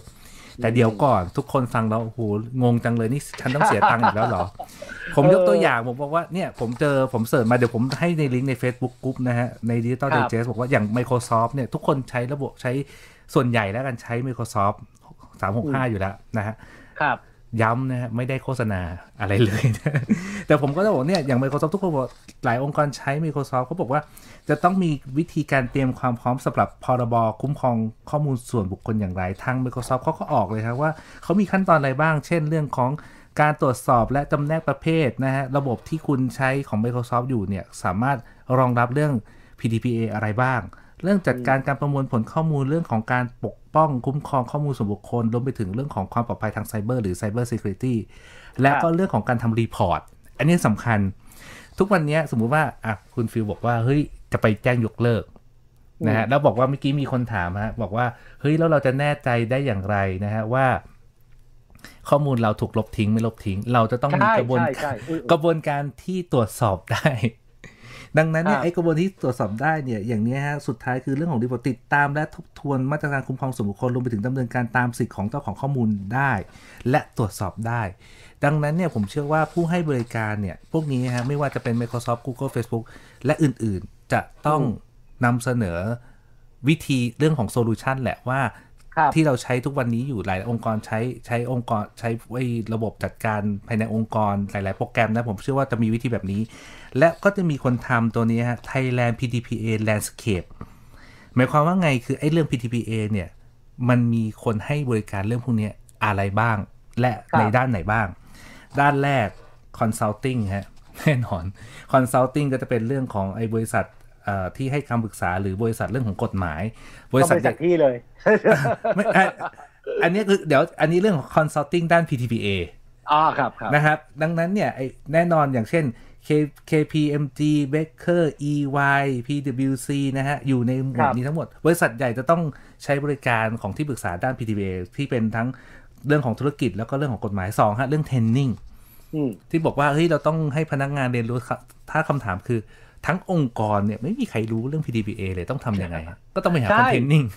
ใช่ไหมฮะก็ต้องหาที่ปรึกษา ก็มีไปมีมีเรื่องของคนทำเทรนนิ่งเรื่อง PDPA เยอะมากสามฮะเรื่องของเทคโนโลยี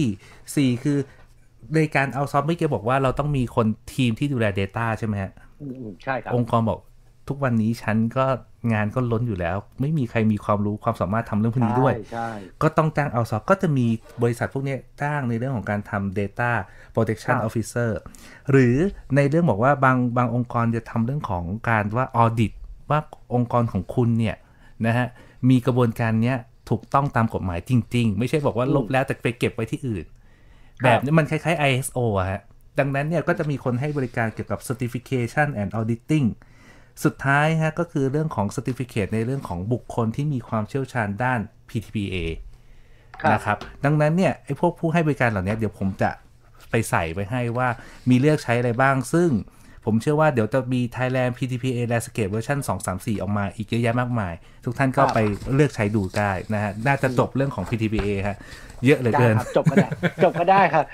เพราะว่าฟิลวันนี้ข้อมูลก็รู้สึกว่าแน่นหัวไปหมดแล้วครับฟิลกำลังงงครับพี่ว่าสรุปแล้วต้องทำอะไรบ้างคือสรุปว่าหาหาหาที่ปรึกษา แต่ว่าสำหรับผู้บริโภคเนี่ยก็เข้าใจว่าเดี๋ยวมันจะมีการเปลี่ยนแปลงเรื่องนี้นะ ต่อจากนี้ถ้าเกิดว่าอยู่ดีมีใครโทรมาหาเราโดยที่ไม่ได้รับอนุญาตไปได้คอนแทคอะไรเราต่างๆนานาเนี่ยอันเนี้ยมันมีมันมีกฎหมายในการควบคุมอยู่แล้วถ้าเอาตรงๆก็ถ้าจะฟ้องเนี่ยมันก็อาอาจจะสามารถฟ้องได้อะไรอย่างนี้นะ ถูกต้องครับ ใช่เอครับอ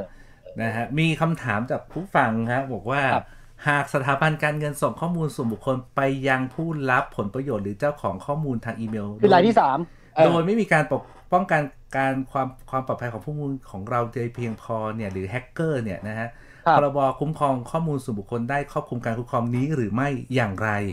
ครับ ตอบนะฮะ ไม่ทราบ คือผมเอาพูดตรงๆนะ ผมค่อนข้างชัวร์ว่า มันผิดกฎหมายชัวร์มันผิดแต่ผมเชื่อว่าความสามารถ ผมเชื่อว่าความสามารถเนี่ย ว่าเราจะไปไล่ตามหาแอคหลุมอันนี้ได้หรือเปล่าเนี่ย อันนี้ต้องพึ่งเจ้าหน้าที่ ใช่คืออย่างนี้ฮะที่บอกว่าไม่ทราบเนี่ยคือยังไงครอบคลุมอยู่แล้วแหละ แต่ครอบคลุมครับแค่ไหนและใช้กฎหมายข้อไหนในการเอ่อบังคับความผิดของบุคคลคนนั้นเออเออมันไม่ใช่แค่ใช่แค่เรื่องของกฎหมายเรื่องของ PTPA อย่างเดียวนะกฎหมายครับอื่นก่อนหน้านี้ไม่ต้องมีถ้าเรื่องนี้เกิดขึ้นเนี่ยกฎหมายอื่นก็ครอบคลุมอยู่แล้ว ในการที่จะไปบังคับผิดกับคนกระทำความผิดอืม นะฮะแต่คำถามคือแล้วพรบส่วนบุคคลเนี่ยคุ้มครองนี้หรือไม่เนี่ยคุ้มครองอยู่แล้วแค่ไหนเนี่ยผมบอกได้เลยว่าต้องปรึกษากฎหมาย ต้องปรึกษากฎหมายดีกว่าผมว่าเอาง่ายๆ เข้าไปในกลุ่มเรา Digital Digest FM 96.5พี่โพสต์โพสต์สลัด Thailand Data Protection Guideline 3.0เนี่ยที่ทางศูนย์วิจัยกฎหมายของนิจุฬาเขาทำมาใช่ไหมฮะลองไปอ่านดูก่อน ลองไปดาวน์โหลดดูก่อน แล้วลองไปทำความเข้าใจก่อน น่าจะได้คำตอบมากกว่า แล้วก็เข้าใจมากกว่าที่เราสองคนเนี่ยพยายามจะอธิบายอย่างนี้ดีกว่า ใช่ฮะ นะเรามาไดเจสว่าตอนนี้เราต้องตระหนักรู้เรื่อง PTPA ละนะคครัรับบ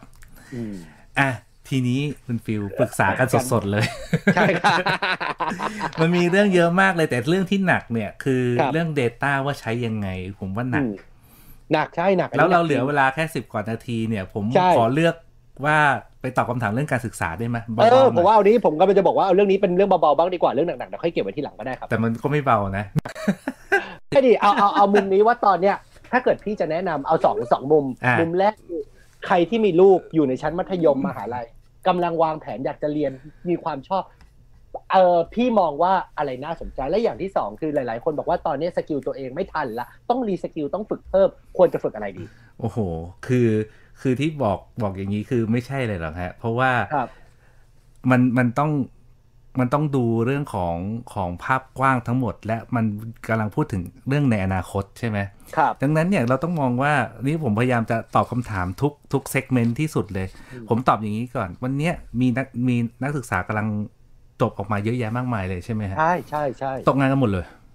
ใช่เพราะว่าตอนนี้พอเอาพูดตรงๆว่าอาชีวะยังขาดแต่เพราะทุกคนจบป.ตรีกันหมดเลย และ skill ป.ตรีมันก็ไม่ตรงกับ skill ที่คนจ้างงานต้องการ ถูกต้องหรือแม้แต่อาชีวะเออเนี่ย มีหลายครับเออไม่ได้บอกทุกคนนะฮะ แต่บอกว่าจบออกมาปุ๊บก็ต้องมาเรื่องของ reskill คือ องค์กรใช่จะต้องไป train ครับนะครับ นักศึกษาเอ่อผู้ที่จบอาชีวะเนี่ยอยู่ดี นั่นหมายความว่าในวันนี้เราพูดถึงเยอะมากเลยถ้าการศึกษาไทยคือ เราผลิตคนไม่ตอบโจทย์กับสถานการณ์จริงอืมใช่ไหมฮะ นี่คือเรื่องที่ครับหนึ่งก่อนอ่านี่คือเรื่องระยะสั้นว่าเอ้ยคนตกงานเยอะแยะมากมายเลยไม่ใช่แค่ คนที่ทำงานอยู่แล้วก็ตกงานหลายคนละ นะครับอืมกับใช่เรื่องใช่ของการที่คนกำลังจบก็กำลังตกงานกันหมดนะฮะกับครับอีกเรื่องหนึ่งคือวันนี้ถ้าเราพูดถึงเด็กนะฮะเราบอกหรือหรือเราเองก็ตามแต่คุณฟิลคิดว่าคุณฟิลจะต้องทำงานอีกกี่ปีฮะคือโดยส่วนตัวตอนนี้ฟิลอ่าเอาเอาเล่าให้พี่พศฟังแล้วให้คุณผู้ฟังผู้ฟังฟังว่าตอนนี้ฟิลกำลังฝึก skill อย่างอื่นเพิ่มเติมนะฝึกเรียนออนไลน์เยอะมากหลายอย่างนะและศาสตร์ที่ฝึกเรียนออนไลน์เนี่ยรับประกันว่า คนฟังแล้วอาจจะช็อกได้ว่าเกี่ยวกับอะไรบ้าง ไม่ว่าจะเป็นเรื่องของ microbiology เรื่องของคือฟิลจบฟิลจบ biotech ครับ แล้วครัฟูบก็รู้สึกว่าฟิลลืมไปหมดแล้ว แล้วตอนนี้ฟิลก็เลยมาศึกษาเรื่องของยีสต์เรื่องของเชื้อราเรื่องของเห็ดเรื่องของการเพาะแบบต่างๆ นานาไปจนถึงไปจนถึงการสกัดการดู DNA อะครับอืมเนี่ยฟิลกำลังฟิลกำลังศึกษาจุดเนี้ยที่มันจะนำมาสู่การทุกอย่างซึ่งมันฟังดูเนิร์ดแล้วมัน geek มากซึ่งจริง ๆ ผมบอกเลยนะจริงๆแต่ว่ามันแบบมันอยู่ในเทรนด์ อยู่ในเทรนด์ใช่อีกสิบกว่าปีข้างหน้าอ่าคืออย่างนี้ฮะอย่างที่บอกคือเรื่องของโภชนาการเรื่องของอาหารอะไรพวกเนี้ยสุดท้ายมันคือเรื่องของการที่จะทำยังไงให้ เราทานแล้วสุขภาพดีไม่ป่วย ใช่ใช่ใช่ใช่ไหมใช่อย่างใช่สุขภาพดีไม่ป่วยแปลว่าอะไร เราต้องไม่เป็นโรคมันก็คือเรื่องของเออเออ preventive medicine มันก็อยู่ในเทรนด์อยู่แล้วทำไมเราต้องรอครับให้ป่วยแล้วไปกินยาอ่า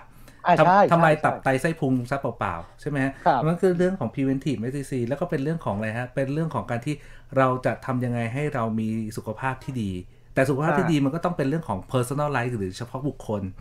ครับนะฮะเช่นบอกว่าวันเนี้ยคนกินกาแฟ ไม่ได้บอกว่าแต่ละคนกินแล้วจะดีกันทุกคนนะครับใช่ไหมคุณใช่ฟิวอาจกินขึ้นมาปุ๊บกาแฟอาจจะไม่ถูกกับคุณฟิวแต่ถูกกับผม เป็นต้นอันนี้คือยกตัวอย่าง อีกเรื่องครับหนึ่งเนี่ยก็คือเรื่องของ precision medicine อืม ไอ้คำว่า precision medicine คือ บอกว่าวันเนี้ยเราทานยาคุณรู้ไหมฮะว่าสมมติยาพาราเซตามอลเนี่ย คุณรู้หรือเปล่าว่าคุณทานได้หรือทานไม่ได้ แล้วต้องคุณต้องทานหนึ่งเท่ากันหรือสองไม่เท่ากันด้วยอืมนี่คือเขาบอกว่ากำลังศึกษาว่าเนี่ยเทรนด์เป็นเรื่องของ preventive medicine กับเรื่องครับของ precision medicine ซึ่งมันเกี่ยวข้องกับ DNA เรื่องของโภชนาการที่เราใช้ชีวิตประจำวันทั้งหมดเลย ดังนั้นอยู่ในเทรนด์นะ อันนี้ผมตอบได้นะฮะแต่กำลังตอบว่าอย่างเงี้ยเกิดอะไรขึ้นผมก็ต้องบอกว่าวันเนี้ย อย่างที่คุณบอกสนใจบอกว่าวันเนี้ยเราบอกว่าเราจะเรียนนะฮะคุณสมประสงค์มาแล้วบอกว่าเนี่ย you บอกว่าคุณไม่สามารถ you can't learn นะฮะ คุณไม่สามารถเรียนทุกสิ่งใน university ถูกต้องครันะบเพราะวันเนี้ยเกิดอะไรขึ้นคือ ถ้าถ้าเรียนแล้วประสบความสำเร็จคนจบปริญญาตรีก็ต้องมีงานครับทำสิวันนี้ก็ตอบว่าไม่ใช่ละสองพอเราไปดูฮะอะไรขึ้นคือหลาย ๆ บริษัทใหญ่ นะฮะ ถ้าต่างประเทศเราจะเห็น Google Academy Google University Facebook Apple ล่าสุดก็ทำ Academy เป็น Developer Economy ครับเอ่อ University ที่บอกว่า ฉันไม่สนแล้วว่าคุณจะไปจบดีกรีที่ไหนมา ฉันไม่สนปริญญาของคุณ เขาสนว่าคุณมีความสามารถอะไรบ้างอ่าแบบนี้เป็นต้นนี่คือเทรนด์แล้ววันนี้เราจะเห็นในประเทศไทยฮะเราเห็นบริษัทใหญ่ ๆ ใช่ไหมฮะครับทำ academy ของตัวเองทั้งนั้นเลย ใช่ไหม KBank ก็มี SCB ก็มี CP ก็มี ใช่ไหมฮะ หรือทำทำ University เพื่อรองรับของคนเองดังนั้นมันเกิดอะไรขึ้นมันเกิดกับว่าวันเนี้ยกลับมาเรื่องเดิมว่าเราก่อนที่จะเรียนอะไรดี เราต้องเข้าใจว่าวันเนี้ยสิ่งที่มันเกิดขึ้นคือ ไม่ใช่แค่ในไทยนะทั่วโลกเขาไปคาดการณ์ว่าอ๋อคนจะตกงานนะฮะครับภายใน 5 ปีข้างหน้าเนี่ยจะตกงานทั้งหมด 85 ล้านคนฮะอื้อหือ เพราะอะไรเพราะงานแบบเดิมๆนะฮะงานแบบครับเดิมๆเนี่ยมันไม่รองรับแล้วงานแบบเดิมๆเช่นอะไรบ้าง เช่นในครับเรื่องของการคีย์ข้อมูล พนักงานรับโทรศัพท์ พนักงานก่อสร้าง อย่างที่เราเห็นนะฮะพนักงานโรงงานเนี่ยเราก็รู้อยู่แล้วว่าโรงงานอุตสาหกรรมหลายที่ครับแทบไม่มีพนักงานแล้ว พนักงานแค่คนสองคนในการที่อยู่เป็นตัวเป็นตนให้มีอะแต่นอกนั้นคืออะไรฮะใช้โรบอติกใช้ AI ทั้งหมดใช่ไหมฮะครับ ดังนั้นสิ่งที่เกิดขึ้นคือเราก็ต้องเปลี่ยนว่าวันเนี้ยอาชีวะสมมตินะฮะบอกว่าเราอาจจะต้องให้เขาเข้าใจจบมาเพื่อทำงานกับโรบอติกให้เป็นทำงานกับครับ AI ให้เป็นแบบนี้คืออะไรนะฮะนี่คือตัวอย่าง มีอะไรอีกฮะบอกว่าแต่เมื่อกี้บอกว่าตกงาน 85 ล้านคนภายใน 5 ปี ในปี 2025 แต่เขาบอกว่าจะมีงานใหม่ที่เกิดขึ้นเนี่ยนะฮะจากเรื่องของดิจิตอลเทคโนโลยีอีก 97 ล้านตำแหน่งฮะโอ้โหนั่นหมายความว่า มันงานเปิดเยอะนะ งานเปิดเยอะหมายความว่าอะไรฮะ ไอ้ที่ตกงาน 85 แต่มีงานมาอีก 97 ล้านนะฮะ ครับ ดังนั้น key challenge ของเขาคือเขาบอกว่าวันเนี้ยไอ้เขาเรียกว่า emerging jobs law ก็คือครับบทบาทงานตำแหน่งงานใหม่ ๆ ที่แบบเดิมไม่มีมาไปที่แบบเดิมเนี่ยเขาจะตกงานกันแล้วแบบใหม่จะเกิดขึ้นเช่นอะไรบ้างเรื่อง data analytics ครับ Data Analytics มันมีหลายฟังก์ชันมากเลย คุณบอกว่าวันเนี้ยคุณบอกว่า เฮ้ย สมมติคุณฟิลบอกว่า เฮ้ย ผมไม่ได้จบเอ่อ วิศวะวิศวกรเรื่องของคอมพิวเตอร์มาผมจะทำได้ไหม คุณก็เป็นเรื่องของทักษะวิเคราะห์สิอืมเอาข้อมูลที่มาเนี่ย แล้วเปลี่ยนข้อมูลนั้นให้เกิดประโยชน์มากขึ้น ซึ่งเดี๋ยวผมว่าสัปดาห์หน้าจะมาพูดเรื่องนี้ว่าสำหรับผู้บริหารจะใช้ครับใช้ Data หรือใช้ทำ Big Data อย่างไรสำหรับผู้บริหารเดี๋ยวสัปดาห์หน้ามาคุย อันเนี้ยเรื่องยาวสองเนี่ยเรื่องของ Digital Marketing and Strategy ฮะ ครับ อันเนี้ยก็เรื่องสำคัญคือคือคือตอนเนี้ย ในปีเนี้ยผมได้เป็นอาจารย์ไปดูแลเออสอนที่ BBA จุฬานะฮะแล้วก็ครับในวิชา digital marketing เลยนี่ที่สิ่งที่ผมได้ได้มีโอกาสก็คือว่าไปปรึกษากับคณาจารย์นะฮะ โดยโดยเฉพาะท่านคณะบดีนะฮะ บอกว่าวันเนี้ยที่ผมมักจะเห็นได้บอกว่าทุกที่เป็นนะ บอกว่าพอสอนพูดเรื่อง digital marketing บอกว่าอะไรฮะ สอนการยิงแอด Facebook ยิงแอด Google ยิงแอด Line ทำ TikTok ทำ VTV ทำ Twitter ทำคอนเทนต์ทำ SEO คำถามคือแล้วมันแล้วมันครอบคลุมตรงไหนของเรื่องของ segmentation targeting positioning เรื่องของ research เรื่องของการทำ product price pace promotion ครับถูกไหมอันนี้คือเรื่องของที่เดิมทีไอการยิงแอดมันคือเรื่องของ communication เฉยอืมๆ มันยังไม่รวมถึง 4P ของ marketing เลยดังนั้นเนี่ยกลับมาเรื่องเดิมครับมันยังมีช่องว่างสำหรับคนที่อยากจะทำเรื่องการตลาดโดยเฉพาะดิจิ t a ลมาร์เก็ตติ้งกับเรื่องของกลยุทธ์ทางธุรกิจอีกเยอะเลย อื่น ๆ มีอะไรบ้าง Big Data Specialist AI Machine Learning Software Application Supply Chain Logistics Statistic Advisor Database Network Commercial Industrial Designer นะฮะ นี่ดีไซเนอร์แล้วนะฮะ ไม่ใช่ไม่ใช่ Engineer แล้วนะฮะ สุดท้ายคือ Business Development Professional ฮะ ดังนั้นเนี่ยทุกท่านบอกว่าพอฟังว่าหูมีแต่งานอะไรก็ไม่รู้เราแล้วเราจะไปเรียนที่ไหน แต่เข้าใจเลยยากเหลือเกิน ฟังดูอย่างนี้ถามผมถามกับคุณฟิวแล้วที่คุณฟิวเรียนเนี่ยคุณเรียนคุณฟิวเรียนที่ไหนเหรอฟิลเรียนออนไลน์หมดเลยครับใช่เดี๋ยวผมใช่เดี๋ยวผมเนี่ยเนี่ยคำถามคำตอบนี้เนี่ยแหละครับเดี๋ยวผมเนี่ยมี e-learning ที่ดีที่สุดในโลกใช่มีเยอะแยะมากเลย บอกว่า top provider ของโลกและส่วนใหญ่ฟรีฮะ ครับ YouTube อะ ไม่ใช่ YouTube คือแม้เออ YouTube คือคือดีอะมันก็มีดีอยู่เหมือนกันแต่ว่าที่บอกว่าวันเนี้ยแต่มันถ้าต้องคัดคัดเลือกให้ถูกนะ แต่ผมผมเรียนมากกว่า YouTube แล้วผมจ่ายเงินเรียนแบบคอร์สแบบจริงจังเลยอะอันดับหนึ่งเนี่ยคือ c o s t e l l a เป็นอ่าเบอร์ใช่ลัใช่สใช่แพลเออตฟอร์ม Coursera นะฮะหลายครับท่านจะรู้จักเอ่อขาน Academy ใช่ไหมฮะครับอันดับหนึ่งจริงๆคือ c o s t e l l a สอง SX ฮะ SX เนี่ย หลายท่านจะรู้จักคือคนอยากเรียน Harvard MIT พวกเนี้ยที่บริษัทระดับเอ่อมหาวิทยาลัยที่เป็น top 10 ของโลกเนี่ย เรียนได้ที่ไหนครับ EDX ฮะ SX นะครับ เดี๋ยวผมส่งลิงก์ไปที่ Facebook กลุ่มเราครับ3 Future Learn 4 Udemy อันนี้ก็ดัง ผมก็เรียนหลายตัวที่ใน Udemy 5ฮะ อันเนี้ย Skill Share 6เออสกิลแชร์ก็ดังก็คือดังหมดเลยฮะ นี่คือระดับโลก6ฮะครับวันนี้หลายท่านผมเชื่อว่าที่เป็นผู้บริหารนะครับ ที่ฟังเราอยู่เนี่ย ส่วนใหญ่ผู้บริหารหรือเจ้าของธุรกิจน่าจะมีเอ่อ account ใน LinkedIn ครับ LinkedIn คืออะไรมันมันเป็นเรื่องของ social network สำหรับคนที่เป็นมืออาชีพนะครับคือ professional คือเข้าไปเพื่อเพื่อไปทำ networking กันในเรื่องของการทำงาน ไม่ใช่ว่าโชว์ Facebook เหมือนในใน Facebook นะฮะ LinkedIn ก็มี LinkedIn Learning ฮะแล้ว LinkedIn Learning เนี่ย คือเขาซื้อกิจการมาจาก Lynda ฮะ L Y N D A คือ Lynda แต่ก่อนเนี่ย เป็นแพลตฟอร์ม e-learning ใหญ่ของโลกเหมือนกัน แล้ว LinkedIn เนี่ยก็ไปควบรวมกิจการทำเรื่องของ e-learning แพลตฟอร์มเหมือนกันนะฮะ นี่คือทั้งหมดคือวันนี้คุณสนใจเรื่องอะไรเนี่ย คุณสามารถไป upskill reskill คุณได้ทันทีเลย หลายคอร์สคุณบอกว่ามันไม่ฟรีนะ หลายอันมีฟรีและอันบางอันเนี่ยเป็นหลักแค่ร้อยเหรียญเอง ใช่ จริง ๆ 3 4พันฟิลว่าเอาจริง ๆ ถ้าเกิดว่าคนที่ไปโรงเรียนคอร์สอะแพงกว่านี้เยอะนะ ใช่แล้วฮะคน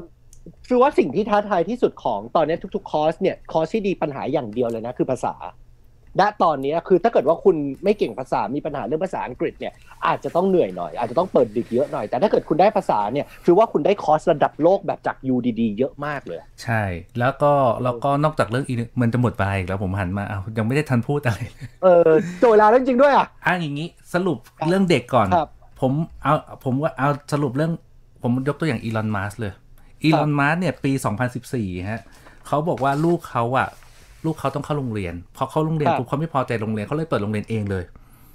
ชื่อ Ad Astra แปลว่าดวงดาวครับเหมือนหนังนะฮะ เหมือนหนังที่ที่ชื่ออะไรที่เป็นนะเป็นหนังเรื่องนี้แบรดพิตต์ Astra เหมือนกันอ่า ที่แบทพิทครับเล่นแต่ชื่อ Ad Astra หลังจากนั้นเนี่ยก็มีชื่อว่า Astra Nova เป็นโรงเรียนที่ทำเป็นจริงเป็นจังละนะครับเดี๋ยวผมส่งลิงก์ให้ แต่ประเด็นสำคัญคือเขาบอกว่าที่เขาเรียนเนี่ยที่เขาเขาเรียนเนี่ยเขาไม่แบ่งเกรดไม่จัดเรื่องเกรด ไม่ทำเรื่องแบ่งคลาสเลเวลของโรงของเด็กเลยครับ